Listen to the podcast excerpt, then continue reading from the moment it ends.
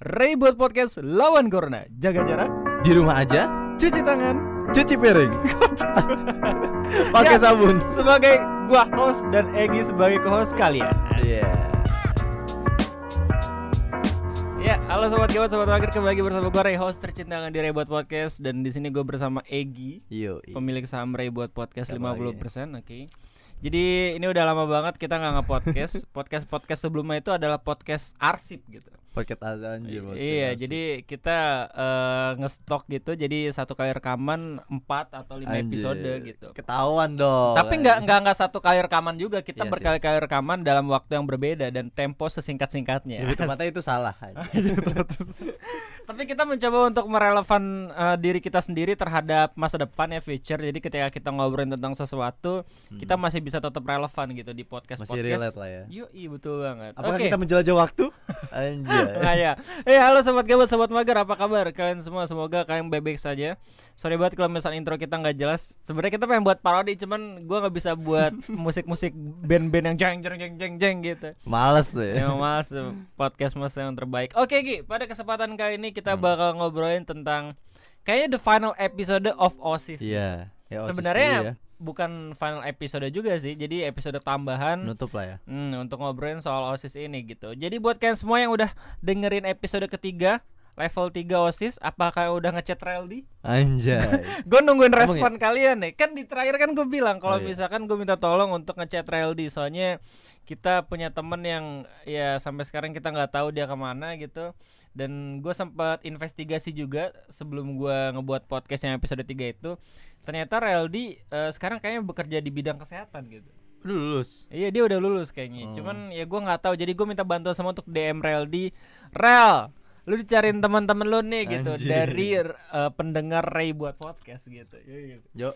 Oke, okay, pada kesempatan kita bakal ngobrol tentang sesuatu yang agak sensitif. Apa, Apa tuh? Jadi di judul lu udah tahu gitu. Jadi apakah OSIS sama dengan babu sekolah? Babu. Menurut lu, Ki? Menurut... Jelas. Karena kita adalah dispen, dispen, dispen, dan dispen. Tapi nilai kita jelek.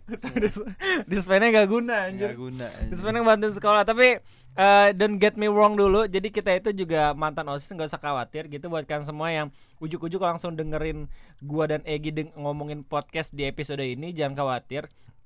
Lu bisa lihat di podcast-podcast sebelumnya kalau misalnya gue dan Egi sempat ngobrolin OSIS karena kita anak-anak OSIS yeah, gitu. Memang. Dan itu emang coba bercanda anjir, lu jangan seriusin kita babu beneran babu gitu. Jadi buat lu semua yang sekarang OSIS jangan menyesal, jangan menyesal dulu. Karena ada beberapa... Tapi memang kalian harus menyesal. Ada banyak pengalaman yang mungkin aja bisa kalian dapatkan ketika kalian jadi OSIS. Jadi ceritanya kemarin gini, Gi. Yeah. Salah satu ketua OSIS angkatan sebelumnya ngelabrak ke gue. Uish. Ke rumah gue gitu dia. Bareng istrinya. Iya, yeah, iya. Yeah. Istrinya itu OSIS angkatan kita hmm. gitu. Dia langsung, "Woi, gua enggak terima nih podcast yang kemarin nih ngobrol-ngobrol soal angkatan gua. Gua mau klarifikasi." Gitu. Anjir. Iya, Mang. Enggak. Gua cuma kisah-kisah. Bi- biar ada materi anjir. Iya, biar ada materi. Terus gua nanya ke Iqbal waktu kita ngobrol, eh kan disebut namanya enggak apa-apa. Waktu kita ngobrol-ngobrol akhirnya gua menyimpulkan satu pertanyaan gitu. Iqbal, uh. apakah OSIS sama dengan babu? Iqbal, Iqbal gak ngejawab karena gue sebenarnya gak nanya itu gitu. Cuma untuk cerita. Terus habis itu menurut pandangan gue, apakah OSIS sama dengan babu? Ya sudah pasti tidak. Tidak salah lagi. Alias definitely yes.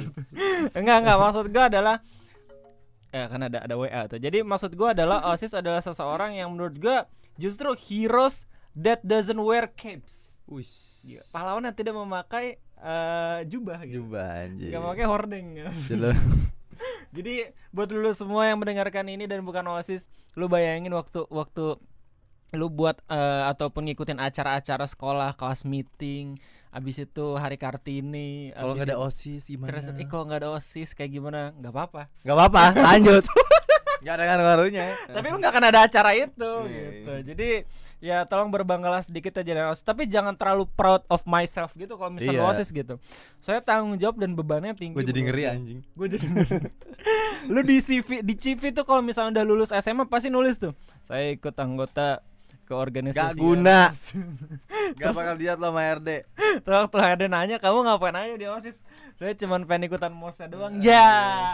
Aduh, jangan gitu lah ya. Jadi OSIS lurusin niatnya ya, meskipun itu merupakan salah satu niat yang berguna juga buat kalian dan uh, P D K T P D K T sama adik-adik kelas kalian. Cuma menurut gua ya OSIS itu menurut gua enggak, bukan babu lah. Iya lah. Ya bukan, kagak. Lebih tepatnya uh, pesuruh. Kita udah tiga kali ngejokes tapi enggak ada intinya. Pesuruh formal. Pesuruh formal. Tapi kalau misalnya lu tanya ke emang kalau lu jadi babu bangga sih Res apa nyeritain ini karena kenangan kenangan kenangan ya. Dan menurut lo apakah ada alasan ya kalau misalnya lu ditanya itu Gi, apakah lu punya alasan kuat yang bisa menjelaskan kalau misalnya gue babu tapi gue bahagia? Sama kayak kakek-kakek kita terdahulu yang kalau misalnya Romusha pasti di, diceritain gitu. Anjir. Dulu kakek sekolah tuh dari sini ke sana. Anjir, padahal mah kagak. Anjing. Padahal mah kakek lu gak sekolah. Sekolahnya juga namanya bukan bukan S M A negeri Bojongkoneng atau apa gitu. Injese Kompreate ya. Kayak gitu kan ke sekolah-sekolah zaman dulu tuh gimana Gi? Apakah ada alasan yang membuat lu apa ya, bangga gitu kalau misalnya itu adalah orang anggota OSIS? Secara proud atau pride gak ada. Maksudnya maksud gua gimana ya anjir? Hmm. Uh, memang kadang ya yang paling yang salah itu karena kita, kalau kita uh, overproud terhadap diri sendiri gitu. Kayak mm. misalnya jalan tuh gua OSIS nih anjing, mm. malu bego. Jangan, jangan kayak gitu. Jangan kayak gitu. Tapi ada kan teman kita mm. tuh kayak gitu. Dan itu real shit. Bangsat. Sampai akhirnya ya orang-orang seperti itu enggak bertahan. Iya betul. Bertahan, oh kan? Iya betul. Iya kan? Betul, betul. Lu kenapa dia manjol? Dia gue si, jadi malu. Si Egi jadi mm, kayaknya uh, lagi mencoba untuk tidak menyebutkan nama-namanya soalnya itu nama-namanya saya sih. Iya. Bayu. Doni. Ini adalah podcast yang paling absurd ya soalnya kita ngobrolin apa gitu. Tapi kita ngobrolin apa? Tapi beda cerita tentang uh, Iqbal yang ke rumah gue itu benar sebenarnya. Jadi kita kira waktu udah podcast ketiga itu selesai dan gue nyeritain itu sebelum rilis, eh gue kira ngobrol-ngobrol soal hmm. gue, um, Egi, anak-anak kos angkatan kita sama angkatannya dia gitu. Jadi uh, di, ya, di, di atas satu tingkat di atas kita ya. Iya betul banget. Jadi dia ngasih tahu tentang uh, alasan-alasan uh, kejadian-kejadian yang udah gue ceritain sama Egi di podcast satu dua tiga gitu. Salah satunya kayak kalau misalnya di angkatan lu yang maling coklat ini sih ini. Di angkatan gue ada gitu. Udah? Ah, iya ada lah. Lu nyebutin gue ya anjing? Sudah pasti karena saya cepu ya. Cuman ada lagi kayak misalkan uh, sejarah tentang pemilihan ketua oh, iya. angkatan kita gitu. Ya ini agak sedikit uh, sensitif soalnya gue masih belum minta persetujuan Iqbal untuk menceritakan ini. Jadi gue gak akan menceritakannya. Tapi bodoh amat. Langsung aja ceritain. Jangan anjing. Lu gak tahu gue sama Iqbal gedean mana badannya. Gue bisa deh, aduh de K O gue sekali ini, sekali pukul gitu. Masalahnya adalah ya, jadi maksud gue di sini adalah gak apa-apa kalau misalkan lu itu bangga gitu. Kalau misal, kalau misalkan lu itu adalah anak OSIS ataupun anak-anak organisasi. Kalau misalkan lu kampus S M P ada OSIS gak sih? S M P ada tapi ya cuma sebatas pegawai ya, mejeng, pegawai. mejeng aja mejeng. mejeng. Paling dari ketua OSIS, eh ketua hmm. kelas dijadiin ketua OSIS paling kalau S M P. Tetap guru yang lebih dominan gitu. Iya. Kalau S M P. Ya, kalau S M A kan kita yang ini sendiri ya, hmm. kita yang uh, menangani sendiri acara dan, dan segala macem. Dan tergantung sekolah juga sih menurut gua.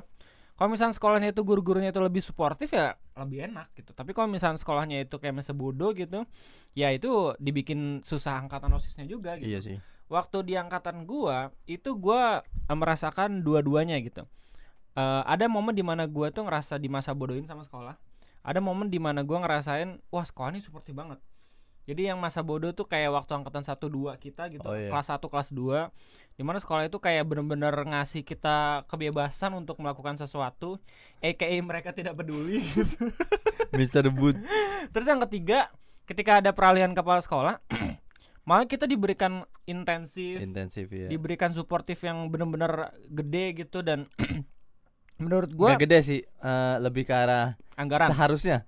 Ya betul banget. Daripada yang kelas satu dan kelas dua. Iya, soalnya setiap kali ada acara pasti anggaran dikasih, anggaran uh. dikasih. Jadi kita nggak harus ngedanus gitu, nggak yeah. harus jual-jualan, nggak harus si Alfi jualan-jualan ini apa namanya makanan-makanan kue kering gitu. Ya, jadi ya tergantung sekolahnya juga. Tapi menurut gue nggak apa-apa kalau misalkan lo anak OSIS dan lo bangga jadi babu. Tapi gue gue sempet nyesel dulu gue nggak ikutan danus. Oh ya, kenapa tuh? Sehingga ilmu entrepreneur gue nggak ada gitu. Yeah. Ilmu berbisnis gue jadi kurang gitu. Hmm. Coba lah teman-teman kita yang dulunya Danus. Iya. Yeah. Sekarang udah sukses. Mana? Punya cabang toko di mana-mana. Siapa? Siapa aja. Jadi gini, buat lo semua, sebenarnya podcast ini tuh nggak nggak ada alasan tertentu kita ngobrolin soal apakah OSIS sebenarnya babu tidak gitu. Tapi gue pengen ngasih kejelasan sendiri kenapa gue memasukkan judul itu di podcast pada kesempatan kali ini. Karena menurut gue OSIS itu nggak layak untuk dikatakan sebagai seorang babu gitu. Gue yeah. ngasih pembelaan nih buat lo semua nih yang bilang anjing OSIS lu cuma babu, kagak. Sini lu mana uh, D M nomornya yang ngomongin itu, abis itu lu kasih ke gua biar gua D M balik gitu. Yes. Anjay, enggak lah, enggak kayak gitu. Itu namanya ancaman gitu. Ancaman. Ntar lu dibungkus. Ntar gua di, di sama-samain sama bungkus membungkus gitu. Enggak boleh soal bungkus membungkus, dolar gua dolar kuning gitu. Jadi gua enggak ada iklan kampret emang. Goblok emang. Ya jadi ya seperti itu ya. Jangan lu mengat-ngatkan antara OSIS sama dengan babu, karena OSIS itu adalah orang-orang yang punya peran penting dalam setiap acara yang ada dalam sekolah lu gitu. Apalagi pensi, lu semua pasti suka pensi kan. Kalau misalkan pensi ada di sekolah lu, ya kalau misalkan bukan dari sponsornya yang pengen, pasti dari anak-anak OSIS ataupun dari angkatan-angkatan lu. Angkatan-angkatan lu minta tolong ke OSIS, OSIS yang ngebuat. Dan lu tahu itu kalau misalnya lu buat acara, seberapa banyak waktu yang harus diperluin buat anak-anak OSIS nge-create acara itu. Iya. Meninggalkan lu jangan, U N. Lu jangan lu jangan sama-samain anak OSIS dengan anak-anak acara atau event organizer I O yang udah punya apa namanya uh, budget-budget sendiri, kalau misalnya bikin nikahan orang gitu. Joblis sendiri udah jelas, iya. Manajemennya jelas. OSIS enggak. OSIS S M A, anak S M A cuy, anak S M A kelas satu, kelas dua diterpa untuk buat acara, pasti ada noob-noobnya gitu. Iyalah. Gitu. Cuma itu adalah proses, dan menurut gua kalau misalkan bagus ya lulu juga yang seneng, kalau misalkan gak bagus ya itu bisa jadi bahan evaluasi buat lo semua gitu. Jangan menganjing-anjingkan OSIS dan membabu-babukan B, membabu-babukan B, membabu-babukan OSIS gitu. Tapi kepake sih ilmu-ilmu kayak iya, gitu kan? Menurut gue pengalaman-pengalaman atau experience yang kayak gitu hmm. kepake di dunia nyata, di dunia kerja. Walaupun oh iya nih dulu hmm. di OSIS gue pernah gagal atau apa yeah. gitu, atau di organisasi ini gue pernah gagal, dan itu kepake gitu. Ada beberapa teman gue yang emang dia itu anak OSIS dan kepake banget kayak apa namanya C V-nya gitu. Hmm. Dari apa namanya dari anak OSIS, abis itu dia langsung masuk kerja gara-gara ikut organisasi. Atau buat lo semua yang langsung kuliah nih, dari S M A ke kuliah gitu, biasanya ada ospek kan. Kalau misalnya anak OSIS, kalau misalnya anak OSIS udah nggak aneh yang namanya ospek. Hmm. Itu udah kebal maksud lo, kayak waktu gue ospek nih. Terus kan kebetulan kan jurusan gue itu kan jurusan-jurusan kayak kehutanan gitu gitu ya. Jadi otomatis kayak ada ospeknya gitu di hutan dan lain segala macem. Gue di OSIS sudah pernah kayak gitu. Iya. Dan waktu ngelihat angkatan-angkatan atas kayak, "Weh, lu ngapain gitu lu?"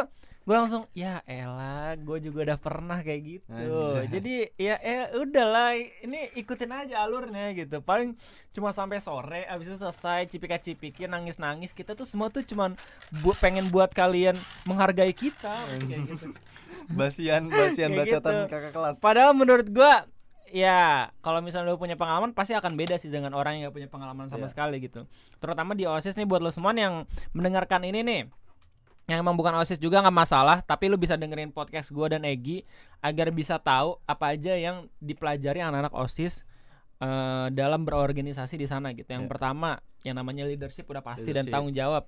Jadi pemimpinan. Buat lu semua yang emang bukan anak OSIS, mungkin fokus lu itu cuman belajar doang gitu, hmm. ataupun ikut eskul. Yang mana itu bagus menurut gue. Jadi lu kayak ada kesibukan sendiri gitu. Di OSIS, beberapa teman-teman gue justru kayak ada OSIS, ikut OSIS juga, ikut eskul juga gitu. Yeah. Egi contohnya, dia ikut eskul rohis juga, OSIS juga dan segala macem. Manajemen waktu itu dipelajari dan segala macem. Dan menurut gue yang namanya hal-hal seperti yang udah gue jelasin tadi itu sangat berguna ketika lu udah lulus S M A ataupun lu lagi kerja gitu. Yang namanya uh, milah-milih apa yeah. yang harus lu apa namanya kerjakan terlebih dahulu itu penting banget gitu. Hmm. Terus ada nggak gitu menurut lu Gi, salah satu pelajaran yang penting kalau ketika lu Uh, lulus menjadi dari anggota dari, OSIS dari angkatan OSIS. Hmm. Ini menurut gue uh, cara berpikir kritis. Oh iya betul. Misalnya apakah kita harus menampar diri kita sendiri oh. atau menampar teman? Itu bullshit. Ya pokoknya kayak misalnya kita kan apa sih kalau di L D K, hmm. L D K itu latihan dasar kepemimpinan gitu hmm. ya, kayak gathering itu kita pasti dihadapin dengan situasi masalah di mana kita harus memecahkan solusi itu. Dan hmm. itu kepake banget di dunia nyata saat kita mempunyai masalah pekerjaan gitu ya, baik manajemen atau uh, pekerjaan atau segala macam. hmm. itu kita bisa memikirkan solusi-solusi apa yang tepat dengan manajemen waktu yang tepat, hmm. dan juga permasalahannya jadi bisa konklusinya ketemu gitu. Iya. Yeah. Ya menurut gue itu sih pentingnya, yang paling penting dan kepake waktu gue udah di dunia masyarakat gitu. Itu satu. Iya yeah, iya. Yeah, yeah. Terus terus. Yang kedua ya, ya kita lebih bisa apa ya?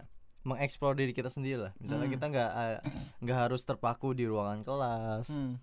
Ya, ini juga berlaku sih buat eskul atau organisasi di luar OSIS ya. Jadi yeah. lu punya dunia baru di, selain di sekolah gitu. Atau selain hmm. teman-teman kelas gitu. Jadi yeah. kita uh, ibarat kata public speaking dan juga uh, entrepreneur kita tuh ter, terdidik terasa gitu yeah, yeah. di mm-hmm. di di luar di luar sekolah gitu. Bener banget. Soalnya menurut gua lu dapat waktu luang itu belum tentu lu bisa hmm. uh, mempergunakan waktu luang itu dengan baik. Yeah. Makanya stay sibuk itu menurut gue penting banget sih. Yeah. Ya kalau misalnya lu nggak punya waktu luang, lu kayak bingung mau ngapain dan segala macem. Dosen gue pernah ngomong kayak ketika lu udah nggak tahu cara ngabisin waktu luang lu, itu uh, adalah tanda-tanda bahaya bagi diri lu sendiri yang nggak akan berkembang ke depannya gitu. Hmm. Maksud gue adalah dengan uh, ikut kesibukan lain yang nggak cuma OSIS juga nggak apa-apa. Menurut gue itu lebih baik gitu daripada lu cuman belajar doang dan yang segala macem. Dan kalau misalnya lu S M A gak ikutan OSIS, lu bisa kuliah ikutan Himagreto atau eh Himagreto lagi himpunan profesi ataupun uh, B E M dan segala macem. Ya itu tergantung di lu masing-masing. Tapi kalau misalnya lu udah punya kesibukan lain dan dalam kesibukan itu lu juga udah bisa belajar manajemen waktu dan segala macem, itu juga nggak apa-apa sih menurut iya. gue. Dan soalnya kan dari S M A ke kuliah, dari kuliah ke kerja itu ada gap-gap waktu. Gue yakin kalau misalnya gak lu asah setiap saat, lu nggak akan menemukan rasa ya, rasa betul. Ataupun manfaatnya, ya nggak sih? Satu sih yang yang paling ini ya, yang paling berasa bagi gue ya, ketika gue ikut OSIS, abis itu gue mengimplementasikannya ke kuliah ataupun ke kerjaan, itu kerja sama tim. Oh iya, benar-benar benar kerja sama tim. Lu waktu kul- waktu S M A sekolah, lu nggak akan menemukan gimana eh, gimana rasanya lu bekerja sama satu yeah. sama lain sama orang. Kalau misalnya nggak ikut OSIS gitu menurut yeah. gue, ataupun eskul gitu ya. Ya kalau misalkan eskul kan ya tergantung eskulnya apa gitu. Kalau misalnya eskulnya itu kayak terdiri dari sebuah tim, itu pasti gitu. Pasti. Pasti. Tapi kalau misalnya OSIS, lu dihadapkan sama target juga. Iya yeah, betul. Targetnya tuh yang real, yang lu harus bisa capai gitu. Hmm. Kalau misalkan eskul kan, uh, sorry, kalau misalnya eskul itu kan, lu targetnya itu kan benar-benar bisa lu terapin terapin setinggi-tingginya, ya nggak sih? Dan kalau misalkan nggak tercapai juga nggak apa-apa, masih ada kesempatan yeah. lain. Di OSIS kalau misalkan targetnya nggak kecapai, ya bahaya cuy. Yeah, soalnya bahaya. Itu ada ngomongin soal anggaran, uang dan segala macem. Dan oh. yang namanya bekerja sama sama orang-orang yang emang berkecimpung di OSIS juga, menurut gue kepake banget ketika gue kuliah, gue buat nge-create acara dan segala macem. Gue nggak kaget ketemu orang-orang yeah. yang modelnya kayak gini. Apalagi berhubungan macem. dengan sponsor, berhubungan yeah. dengan perspektif masyarakat kan, maksudnya perspektif mm. sasaran target acara kita gitu. Yo, kan, oh iya. ini acara bagus nih, mm. ini acara jelek nih, ya, gitu. Mm. Jadi maksud gua kita harus benar-benar memikirkan itu gitu. Iya betul banget. Apalagi gitu. Kalau uh, berbentuknya organisasi ya, kesibukan mm. di luar sekolah atau kuliah kita itu, mm. menurut gua penting sih yeah, masuk yeah. ke sebuah organisasi, nggak harus OSIS atau apa, tapi ya minimal awalnya sih dari OSIS sih kebanyakan. Mm-hmm. Jadi buat kalian semua yang mendengarkan podcast ini sampai menit ke lima belas mungkin atau enam belas, apa kalian sudah berpikir OSIS sama dengan Babu? Asik. Coba kalian pikirkan sendiri. Oke, mungkin uh, materi intinya itu kita bakal baca komentar alias baca email, karena menurut gua dan Egi ini patut kita bacain, soalnya kalau misalnya nggak kita bacain bakal basi ya. Soalnya ini ngobrolin soal OSIS-OSIS juga. Jadi ada email dari X X X X gitu. Dia nge-email kayak, "Jadi gini, Bang. Setiap udah deket sama cewek dan merasa ini cewek cocok sama gue." Ini bukan OSIS. Oh iya. Ini kampret emang. Gue salah milih email. "Di saat gue selalu mau nembak cewek, gue bingung harus ngapain setelah gue nembak dia. Kalau ditolak ya udah, tapi kalau diterima gue harus ngapain? Supaya nggak awkward gitu, dan gue bukan tipe yang nembak cewek lewat medsos karena gue ingin momen itu berarti bagi kami. Makasih." Ini posisinya lu udah dapet ceweknya atau enggak sih? Enggak, dia mau nembak. Mau tapi nembak. Dia suka apa enggak sih? Masa bingung? Ya, lu harus ngapain gitu. Lu kalau misalnya nembak cewek, lu pikirin-pikirin pikirin lagi tuh, lu pacaran mau ngapain, apa kamu belajar bareng gitu. Ya. Yeah. Yes. Buset. Buset. Apa kalau pengen jadi Gojeknya gitu, nah. kan beda gitu ya. Jadi Gojek. Lu lu pikirin itu dulu matang-matang ke depannya gitu. Jangan sampai lu jalan buntu ketika lu udah jadian sama ceweknya gitu. Kalau enggak ya lu diskusin aja gitu sama ceweknya sendiri gitu. Eh, kita habis pacaran ngapain? Ya. Kayak di sinetron ini tuh kalau yang dua garis biru, eh, bukan dua garis biru, yang sinetronnya. Dari jendela S M P. Dari jendela. Kalau kita pacaran kita Joko. Ngapain? Lu banget anjir ini. Oke, tapi ya semoga lu dapat jawabannya karena gua enggak tahu mau ngasih jawaban apa gitu. Terlalu asik. G, lanjut G. Baca. Uh, lu lah. Lu, lu coba. Enggak kebaca kok. Anjir. Oke, gue ya. Hei Kak Ray, tapi sebelumnya kalau misalkan nanti email aku dibaca pa- pas podcast Kak Ray anonim aja ya. Oke, siap. Anonim. By the way, aku adalah salah satu pengurus Oh, salah satu pengurus OSIS di salah satu S M A negeri di Jakarta. Wih, keren nih. Podcast Kak Ray yang kemarin aku suka banget menyangkut tentang OSIS. Aku boleh minta rekening? Oh, request. Oke, okay, request enggak, Kak? Materi podcast yang akan Kakak bahas selanjutnya. Kita udah buat podcast. Satu, gimana sih? Oh, dia pengen ngasih ide ya. Oh, iya. Satu, gimana sih caranya kakak ngerangkul temen yang benar-benar susah banget diajak, padahal dia udah komit dos. Oh ini. Oh ini. Ini. Ini. Kita nggak bisa. Tapi kayak benar-benar susah banget, jarang ikut rapat, pokoknya susah deh. Dua, cara ngedidik adik kelas yang baik seperti Iqbal. Asik, jadi oh. Tahu Iqbal. Seperti Iqbal yang dia enggak marah-marah tapi anaknya terasa seperti terindim, terintimidasi. Ya, Iqbal, lu yang dengerin podcast ini, lu harus bangga. Jadi, ini singkat cerita aja, waktu Iqbal ke rumah gua tuh si Puspita cerita kan, jadi bangun tidur tuh dia udah denger podcast kita. Jadi Iqbal udah udah ngeinginin gosip aja. ja, uh, Oke, okay. Terintimidasi. Btw aku suka sama tokohnya Iqbal di situ. Eh uh, gila. Oh ya Kak, sama ngebagi waktu di saat online seperti apa nih? Aku ngerasa online seperti ini lebih susah ngebagi waktunya dibanding dengan offline. Karena ada tipsnya. Oke, mungkin sekian dari uh, aku Kak Ray. Maaf kalau aku curhat kepanjangan. Gak apa-apa. Gak apa-apa. Jangan Bagus. Khawatir. Tiga uh, tiga pertanyaan ini adalah uh, pertanyaan yang udah kita rasakan. Udah relate lah. Relate gitu sama masalahnya gitu. Gih, lu pengen ngejawab nomor berapa dulu gitu? Satu, dua atau tiga? Satu, satu tentang lu deh yang lebih berkenan. Ya lu dulu lah. Gue gue serak. Dua atau tiga? Iqbal terintimidasi. Ya lu lah nomor dua lah. Kenapa lu bisa merasakan sosok Iqbal itu meskipun dia nggak banyak marah-marah tapi terintimidasi gitu?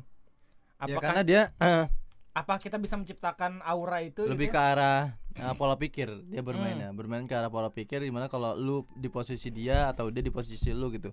Jadi lu hmm. bisa berpikir. Walaupun pas di Bintal misalnya lu jadi anak kelas satu, lu harus mikir gimana gimana rasanya ini jadi kelas dua, jadi kelas tiga gitu. Mm. Jadi ya uh, buat otak lu berkembang tapi enggak cuma marah-marah, sekedar marah-marah kayak oh ini gini bla bla bla. Tapi nanti kalau di anak-anak yang dongkol hatinya mm. yeah. itu kayak misalnya ya ya udah, ada yang pasti cuman diem, oh ini juga orang diem nih. Mm. Ini cuma sekedar L D K. Tapi kalau kita bermainnya dengan pola pikir, dia bakal kepikiran tuh. Kalau misalnya nggak di situ pun dia bakal kepikiran di rumah gitu. Oh iya iya. Hmm. Gue kalau di posisi dia gimana? Gue kalau jadi pemimpin gimana? Gue kalau jadi hmm. dipimpin gimana? Dan itu menurut gue dulu waktu di S M A gue belum nemuin orang yang kayak gitu gitu. Hmm. Jarang yang nemuin orang yang bermain bermain pola pikirnya seperti itu gitu. Jadi yeah. kayak semacam dulu tuh di OSIS tuh kayak ya udah Bintal marah, Bintal hmm. marah tapi nggak ada conclusionnya gitu, nggak ada tujuannya. Lu ngapain sih tujuan mereka kayak seperti ya seperti itulah ah. Seperti saudaranya udah anjing disebut juga B G. Lanjut lanjut. Gua gua lagi ngecat aik gua nih. Jadi lu lanjutin dulu ntar gua bakal ini ya bakal jawab ya. Ya pokoknya yang penting uh, coba coba lu tetap harus nyoba-nyoba sih, nyoba-nyoba strategi-strategi. Ini jadi gini ya, kalau hmm. misalnya ini yang bertanya ini uh, mungkin dia beranjak untuk ke kelas dua atau kelas tiga ya. Maksud gua ya lu tetap harus mikir gimana uh, ada di posisi adik kelas, gimana hmm. dulu lu di posisi adik kelas kalau misalnya kakak kelas lu emang kurang baik dalam hal penyampaian uh, materi dan segala macam, ya lu belajar dari situ dan lu nanti hmm. jangan mengulang kesalahan itu ke adik kelas lu. Yeah. Jangan sampai misalnya uh, kakak kelas lu dulu atau lu jadi adik kelas itu marah-marah enggak jelas terus lu juga ngulangin hal itu gitu. Yeah. Menurut gue itu malah jadi pembodohan sih. Jadi dan men- itu malah hmm. jadi berkesinambungan membuat anak didik anak didik yang tidak baik gitu. Iya. Kalau misalkan dari gue sendiri ya, perspektif gue ngelihat Iqbal itu, yang uh, bisa gue pelajarin adalah jangan banyak ngomong. Iya. Jadi lo harus minim berbicara, tapi poinnya ngena menurut gue. Jadi inget Wendy gue, jangan banyak ngomong. Gue nggak tahu emang lo ngingetin kenapa kok? Wendy kan banyak ngomong. Geblek dia. Hasilnya nggak ada. Nggak ada yang suka sama Wendy, belum ada yang email. Ya maksud gue, jadi Iqbal itu adalah tipikal orang yang dia nggak banyak omong, meskipun dia jadi ketua OSIS ya, dia nggak banyak ngomong, tapi setiap kali dia ngomong tuh ngena gitu. Hmm. Makanya itu yang ngebuat gue respect sama dia, dan yang namanya talkless dumor itu benar-benar ada di sosoknya Iqbal gitu. Gue jadi geli aja nginginin orang. Tapi yang jelas adalah kalau misalnya lo pengen jadi ataupun pengen buat aura kayak Iqbal, menurut gue yang paling cocok itu ya dua itu. Yang pertama, lu kurang-kurangin banyak omong yang gak penting dulu, kayak tapi saudara, men- saudara men- Ulan. Tipe tipe orang berbeda-beda sih. Ada yeah. yang ada yang misalnya kan uh, berkembang melalui omongannya, yeah, yeah. berkembang hmm. melalui pikirannya. Menurut gue hmm. beda-beda sih, nggak bisa disamain. Tapi ya masukin perspektif orang buat jadi sudut pandang lu, lu belajar dari itu nggak apa-apa. hmm, Iya iya. Tambahan aja sih. Jadi menurut gue itu sih. Jadi lu jangan bener-bener kayak introvert gitu. Kalau misalnya uh-huh. lu udah dengerin saran gue, maksud gue adalah lu tetap latih cara ngomong lu kayak gimana. Cuman lu berbicaralah sesuai dengan waktu yang diperlukan gitu, yang hmm. dipersilahkan gitu. Dan lu juga harus banyak-banyak belajar tentang bagaimana caranya ya banyak bekerja tapi sedikit omongan dan segala macem. Tapi kalau misalkan kita lihat zaman sekarang ya, istilah itu tuh nggak relevan lagi, soalnya orang-orang justru ngelihat kerjaan lu tuh dari omongan lu gitu. Mm. Jadi jangan takos dumor aja sekarang, tapi lu juga harus ngasih tahu ke orang-orang kalau misalnya gue udah ngerjain ini dan segala yeah. macem gitu. Tapi ya jangan jadi orang yang kayak julid dan segala macem. Pokoknya ya sebentar kalau misalnya Iqbal balas ya mungkin itu bisa ngejawab pertanyaan lu ya. Oke. Okay. Yang ketiga, lu mau jawab nggak Gi? Ngebagi. Oke, okay, no- nomor satu gimana sih caranya ngerangkul teman-teman yang bener? Susah banget diajak padahal dia udah komit OSIS, tapi kayak bener-bener susah banget. Jadi gini, pertanyaan itu selalu ada dan selalu timbul ya. Gue juga sempat nanya ke angkatan atas kalau misalkan gimana cara untuk buat uh, orang-orang yang gak mau jadi OSIS, yang awalnya itu udah komit sama OSIS akhirnya dia hilang-hilangan. Menurut gue sih let it go aja sih. Lu jangan banyak uh, ngabisin waktu posting buat orang-orang time. Yang kayak gitu. Jangan wasting time. Lu punya teman-teman yang lebih bisa lu ajak kerja sama, lu bisa jadiin berkembang bersama-sama daripada lu harus apa ya, narik-narikin orang yang enggak seharusnya itu udah di OSIS gitu hatinya gitu. Menurut gua dari waktu gua jadi OSIS, waktu gua jadi himpunan profesi dan itu juga gua jadi koordinator semuanya, gue ngerasa ketika lu peduli sama orang yang gak peduli sama organisasi lu ya buat apa gitu. Lu capein diri lu sendiri gitu. Lebih baik lu buat kenangan yang baik hmm. bersama anggota-anggota yang lain, biar dia tuh jealous, biar dia tuh envy kayak ah gue nyesel nih keluar gitu. Dan itu berhasil menurut gue di angkatan gue. hmm, Tapi itu juga jangan sampai mendendamnya terlalu lama. Iya betul. Pokoknya tetap, udah lu lanjutin gue aja lah. Kayak kita juga dulu misalnya ada ada teman kita yang keluar nih, kita udah udah bener-bener peduli sama dia gitu, ngajak balik lagi tapi hmm. akhirnya dia nggak mau. Tan yeah. di tra- di akhir kita nggak hmm. musuhan pas lulusan pas lulus lulusan gitu kita yeah. tetap cerita, oh dulu yeah, gue kenapa nggak ikut OSIS ya, dulu kenapa gue nggak ikut himpunan ya. Maksud gue jangan sampai permusuhan itu sampai ke jenjang yang selanjutnya itu yeah. aja sih. mm. Kita tetap bi- boleh uh, nunjukin diri kita nih, nih gue nih hasil kerja gue gue tetap di OSIS, gue tetap yeah. di organisasi, lu nggak ya nggak apa-apa, itu pilihan lu, ini pilihan gue, nanti kita cerita bareng di akhir gitu. Betul betul banget. Hmm. Seru sih yang kayak gitu. Tapi menurut gue nih Iqbal balas nih. Tapi menurut gue ya alangkah baiknya untuk jangan terlalu jangan terlalu ini dulu lah sama. P N G oh, ini P N G ini nggak bisa ya? Kalau P N G nggak bisa. Uh, bentar ya bentar. Gue ini sambil nih. Yang yang ketiga Gi, gimana caranya adalah ngebagi waktu di saat nah, online seperti ini? Ya kalau untuk online dan offline uh, mungkin gue cerita angkatan kita tuh sih dong. Cerita angkatan kita dulu kan nggak ada online-online. Iya, kan? Maksud gue pas di angkatan kita kita nggak ada online dan offline, jadi gue nggak hmm. terlalu ngerti. Tapi ya karena gue juga bekerja sekarang, ngerasakan juga kan kita kita hmm. bekerja dan gue juga bekerja di lingkup kerja sama tim yang harus online dan offline. Memang manajemen waktu yang paling pas adalah uh, jangan terlalu banyak jangan terlalu banyak apa ya uh, materi gitu, jangan terlalu hmm. banyak lu memecahkan masalah di online gitu. Tetap ya. Harus ada offline. Misalnya online itu hanya untuk materi-materi yang penting aja. Materi-materi penting misalnya lu organisasi apa nih? Uh. Lu rapat OSIS harus uh, daring. Hmm. Lu juga sekolah. Sekarang sekolah daring apa udah mulai masuk sekolah? Daring, masih daring. Masih daring ya. Ya udah. Kan enggak ada acara. Enggak perlu daring. Iya. Nah, tapi kalau untuk mempererat silaturahmi atau uh, bertukar pikiran boleh lah. Sekbid sembilan lagi uh. diuji banget nih zaman sekarang. I T ya soalnya. Iya, I T. Lu kan OSIS harus bisa bikin via Zoom dong anjir. Lu kan OSIS lu harus bisa buat website dong anjir, anjir. Goblok. Guru nah, goblok gitu. Kalau misalnya menurut gua, gimana caranya kita mengakali dalam situasi ini? Kita belajarlah dari apa ya? Uh, teori ini komunikasi. Teori Einstein. Anjir, teori Einstein, fisika dong. Enggak nyambung dong. Kita belajar ini dong, astrofisik anjay. Itu enggak ada hubungannya bego. Ada berhubungan dengan teori relativitas di mana di mana online dan offline itu bertolak belakang. Oke, ya jadi kalau misalnya menurut gue sih solusinya waktu kita gue gue throwback uh, zaman dulu gitu. Kalau misalnya zaman dulu itu kita nggak banyak uh, berhubungan gitu kalau misalkan emang udah keluar dari sekolah karena nggak ada yang namanya grup chat. Hmm. Zoom belum ada, anjir Zoom zaman Facebook dulu, dulu ya masih ngechat, oh, Jarkom hmm. dulu masih hmm. masih zaman Jarkom. Jadi kita tuh cuman zaman S- uh, S M S doang. Itu benar-benar pakai promo promotri yang beli, beli eh, apa namanya S M S tiga kali gratis uh, seratus kali gitu. Hmm. Di situ gue langsung ngejar kom dan segala macam. Kita percaya satu sama lain kalau misalkan mereka itu baik-baik saja gitu. Dan mereka mengerjakan apa yang menjadi tugas mereka gitu. Dan kita lihat zaman sekarang, zaman sekarang itu adalah zaman-zaman di mana sekolah itu online. Dan menurut gue kalau misalkan udah zaman online kayak gini, lu jangan terlalu memaksakan diri lu juga untuk membuat acara dan segala macem. Tolong lu buat sebuah uh, apa ya batasan gitu di mana sekolah itu mm, buat peraturan kayak gini dan OSIS itu jangan sampai ngelanggar menurut gua. Ya tetap da- dalam koridor lu bisa buat acara tapi acaranya itu masih bisa apa ya dihandle sama pandemi ini gitu, masih bisa dihandle sama kondisi seperti ini gitu kayak online yang yang awalnya webinar. Bisa. Yang awalnya itu tatap muka lu bisa online dan webinar dan segala macem.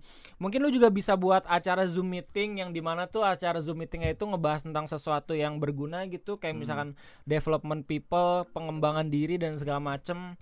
Lu juga bisa bikin temu alumni tapi online gitu. Iya, malah lebih bisa gampang. Lebih gampang ya. hmm. Gue yakin alumni-alumni Uh, anak apalagi lu anak anak S M A Negeri Jakarta, gue yakin hmm. alumni itu udah pada bisa Zoom lah dan segala macem. Iya. Lah ya nggak sih? Kalau misalkan gue nih diundang sama anak OSIS gue, iya dong ikut dong kumpul alumni temu alumni online gitu. Oh gue datang. Gue dengan senang hati bakal datang. Saya gue nggak perlu repot-repot ke sekolah, sekolah gue buat uh, ngagendain. Gue tinggal online doang dan masih banyak lagi lah ide-ide yang bisa lu terapin ketika lu pandemi ini. Pokoknya jangan dibawa stres dan ya gue harap itu bisa ngebantu ngejawab ya.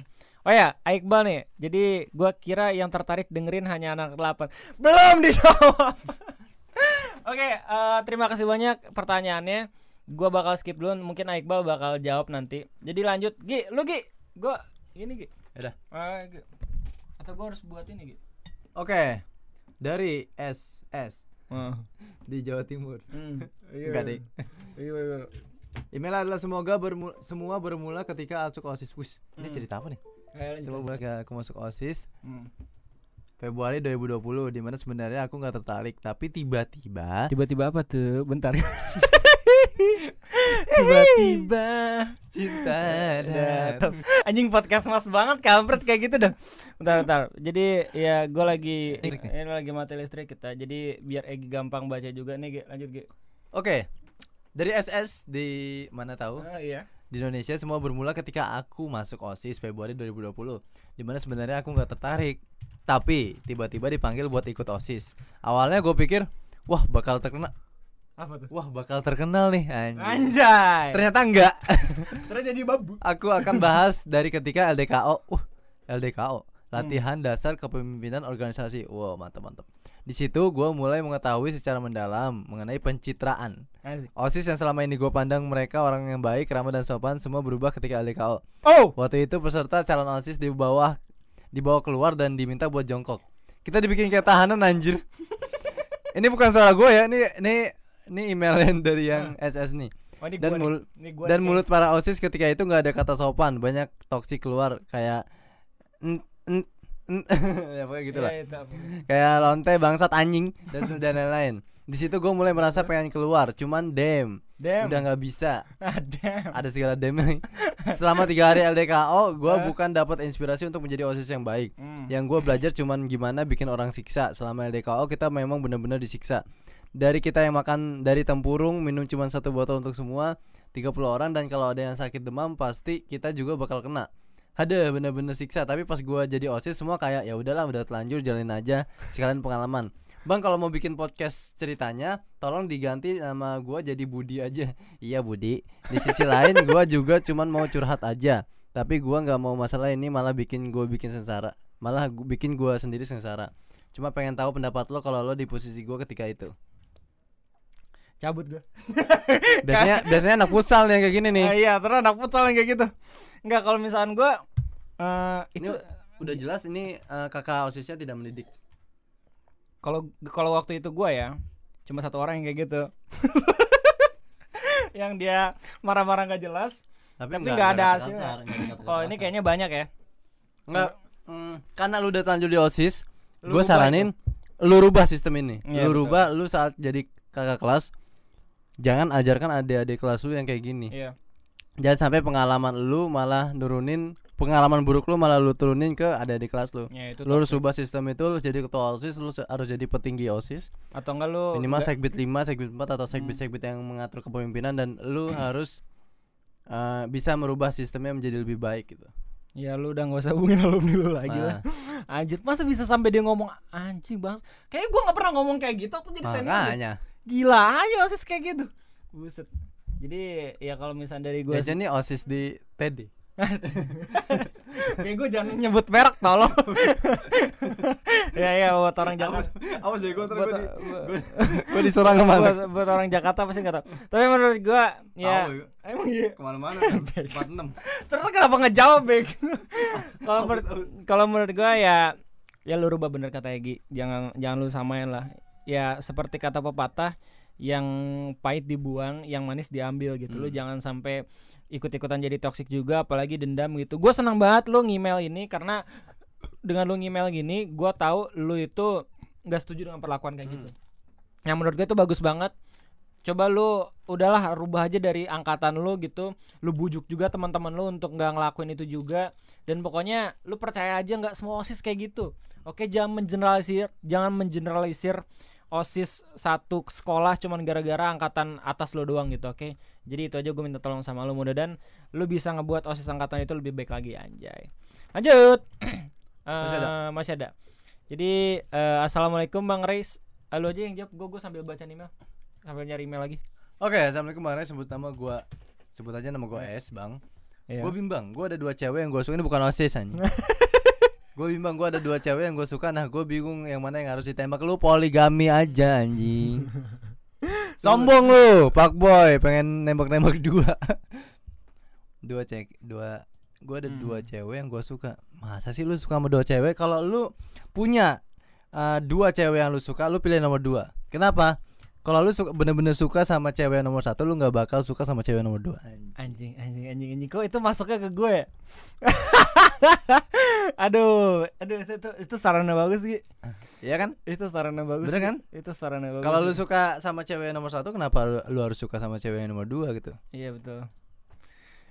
Kok, kok jadi gue yang kena ya anjing? Oke lanjut Ki, lanjut Ki. Bang, gue mau cerita. Fuck you anjir. Gue jadi galau bang. Lanjut lanjut lanjut. Ah, shit. Mau cerita dan minta saran dari Ece. Hmm. Bang, gue mau cerita. Hmm, pertama-tama gue, nama gue, gue ya, hmm. gue usah gue sebutin lah ya. Ya, gue mau cerita soal OSIS. Hmm. Jadi gue sejak kelas tujuh sampai kelas sembilan itu no lab gitu anjir. Yeah. S M P ya, tujuh sampai kelas sembilan. S M P ya? Apa bukan? Apa? Kelas tujuh, kelas sembilan. Iya, S M P lah. Hati gue tergerak setelah Bang Ray buat podcast soal OSIS. Dan gue pengen keluar dari zona no lab gue. Kebetulan gue lagi lulus S M P nih. hmm. Ya gue jadi pengen gabung OSIS. Tapi kayak gimana ya bang, gue tuh anaknya susah akrab kalau bukan sehobi. hmm. Gue juga anaknya bukan anak famous dan hype. Gue bahkan gak pernah beli yang namanya boba janji jiwa. Bentar bentar. Gue juga gak pernah. OSIS itu anak no lab juga bega. Pernah nyoba sisa minum kakak anjir. hmm. Boros juga sih. Lihat rekan satu angkatan kan udah dapat list satu angkatan nih, anak-anaknya pada hype, hmm. pada famous, pada pakai uh, tas Gucci ya enggak bohong. Gue mikir apa gue nggak cocok ikut OSIS? Gue bukan anaknya mampu, ya dibilang cukup. Gue juga miskin. Motivasi gue pengen join OSIS, gue pengen diperhatikan orang. Bukan hmm. berarti famous, tapi gue punya circle yang pada umumnya hmm. dan gue bisa jadi orang yang sedikit berguna. Gue hmm. selalu overthink. Wah, gimana kalau gue join OSIS malah dibully dan segala macam. Gue anaknya pas-pasan, mukanya uh, pas-pasan mukanya pendek, nggak pinter. Gue jadi sedih. Gue takut gak bisa beradaptasi, beradaptasi sama orang. Jadi gue mau minta saran. Apa gue harus join OSIS kah atau enggak? Dengan semua kriteria itu, gue jadi susah beradaptasi. Dan parahnya gue malah jadi bahan bulian. Mungkin ini bakal jadi keputusan terbesar selama ini. Karena kalau sampai gue salah pilih, semua hancur. Dan satu lagi, ikut OSIS apa harus punya kenalan dan dipilih orang dalam anjing. Oh, makasih banget bang kalau baca email ini. B T W gue gue tulis di D M juga. Hehehe. Oh, D M Instagram gimana Gi? Ceritanya Gi? Jawab lah. Lu lah kan lu yang ja, lu yang baca. Lu dia cerita sama lu. Eh enggak lu juga lah. Ya, lu dulu. Eh, enggak enggak lu dulu lah. Gue gue masih belum connect. Gue sambil okay. lagi. Oke. Jadi uh, intinya adalah lu bingung kan mau ikut OSIS atau enggak karena memang kepribadian lu. Uh, kepribadian lu dan juga lu enggak uh, percaya diri. Enggak hmm. percaya diri karena lu ya nolep juga. Menurut gua ya memang kalau misalnya masuk OSIS-nya langsung ke S M A itu agak kaget kalau menurut menurut gua karena langsung S M A. Iya juga sih, tapi hmm. di sini ya kelas tujuh sampai kelas sembilan itu no lab. Hmm. Ya tapi kalau lu emang bener-bener mau berubah dari dalam diri lu, menurut gua lu harus ikut. Hmm. Karena pasti enggak enggak bakal ada pembulian dan segala macam. Mas sekarang udah udah mantep lah. Kalau memang ada ya lu harus uh, nemuin circle yang pas lah buat lu pasti. Menurut gue tapi kalau di OSIS kebanyakan circle-nya hmm. lima puluh persen lebih itu bagus sih kalau menurut gue. Ya. Malah malah yang circle yang jeleknya itu kebanyakan malah menghilang nanti. Kalau kelas satu, kelas dua yang enggak lolos. Kecuali Mbak, kecuali anak OSIS yang tadi tuh. Anjir. Gue enggak ngerti tuh sama mana. Hmm. Ya menurut gue uh, lu harus tetap ya kalau lu mau berubah lu harus berubah karena ini pas banget nih momennya S M A. Hmm. Setelah S M A itu lu kuliah dan kerja itu lu nggak bisa lu nggak bisa apa ya uh, circle untuk lu bertanya tuh semakin sedikit dan lu harus bisa segala hal gitu di dunia kerja dan di dunia kuliah gitu. hmm. Jadi menurut gua untuk pengalaman lu ya kalau misalnya nanti lu jatuh ya mending lu jatuh sekarang daripada lu jatuh nanti di kehidupan masyarakat. Anjay, keren banget keren banget. Iya ya, lu lu harus nyari pengalaman tuh di sini ta- mumpung lu masih bisa beradaptasi tuh tiga tahun tuh lumayan kan, tiga tahun dari kelas sepuluh, kelas sebelas, kelas dua belas. Iya. Mending lu harus keluar dari zona nyaman lu gitu. Anjay. Mumpung masih sekarang gitu. Kalau menurut gue itu sih. Iya.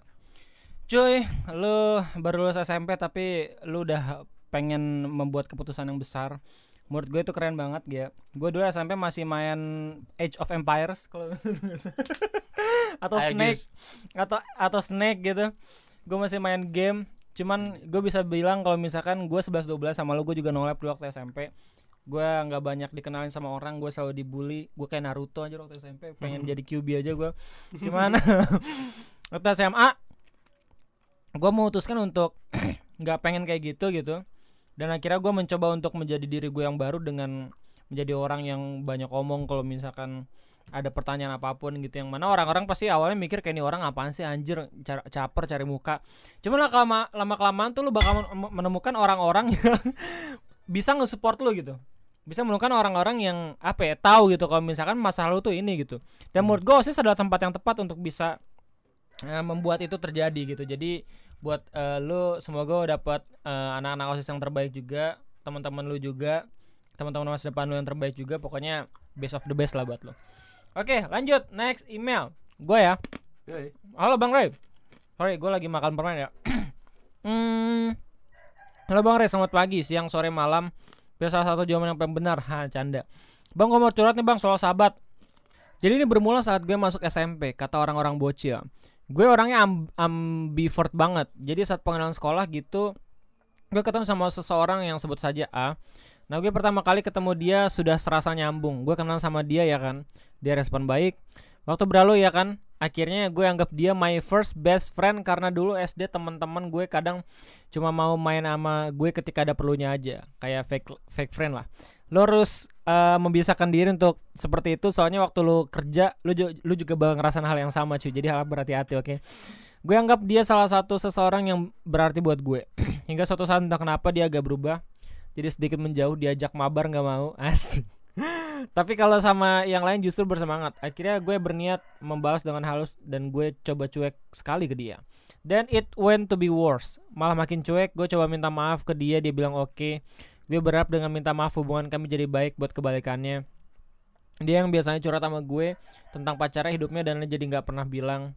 Yang dulu abis sekolah chatan ngelanjutin curhatan dia, cerita-cerita bahas teori konspirasi, bahas-bahas anime, bahas-bahas game, sampai gak kehitung.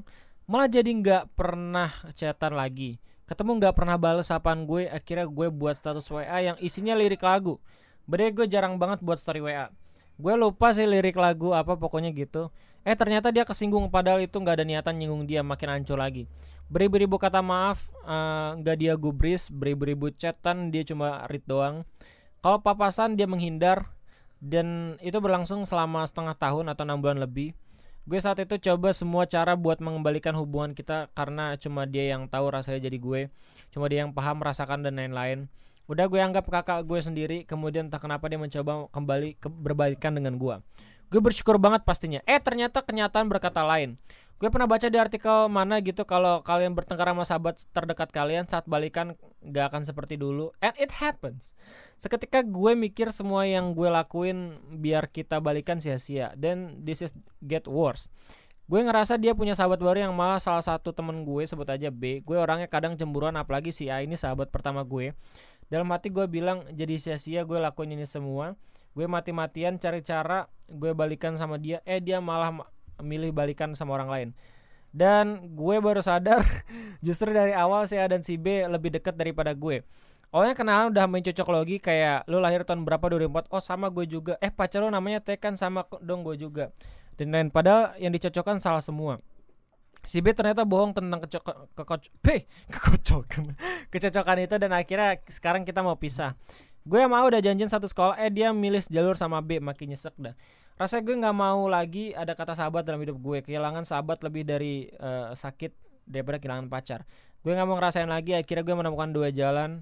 Mau bersikap seolah tidak ada apa-apa sehingga hubungan setelah berpisah berjalan lebih baik, meski gue nyesek senyesek-nyeseknya. Atau gue keluarin unek-unek gue selama ini biar dia paham dan gue lega, tapi dengan resiko kehilangan hubungan sama dia. Menurut Bang Ray, what I must do? Milih kedua jalan itu atau bagaimana? Dan apakah yang gue buat selama ini lebay, gak dewasa, atau sebaliknya, atau gimana? Gimana menurut pandangan Bang Ray? Ribet kan? Gini amat punya sahabat. Dan tolong juga jelasin pendapat Bang Ray tentang si A dan B. Gue ngerasa si B gak ngerenggut A, tapi ya si A yang lebih milih B daripada gue. Itu aja sih, semoga dibaca. By the way, salam dari subscriber dua tahun lalu. Gue ngakak abis pas terlalu kocak miau au, karena abang dah jadi salah satu me lovers garis keras. Semoga sukses terus Bang Ray dalam YouTube dan masa depan yang akan datang. God bless you. Selamat pagi, siang, sore, malam. Oke okay. Ci, lu masih S M P waktu itu. Yang menurut gue, lu nggak usah mempertanyakan apakah gue itu nggak dewasa. Lu masih belum dewasa S M P itu, jangan khawatir cuy. Yang namanya ya kejadian itu menurut gue akan hilang pada waktunya kalau misalnya lu udah fokus terhadap satu hal gitu.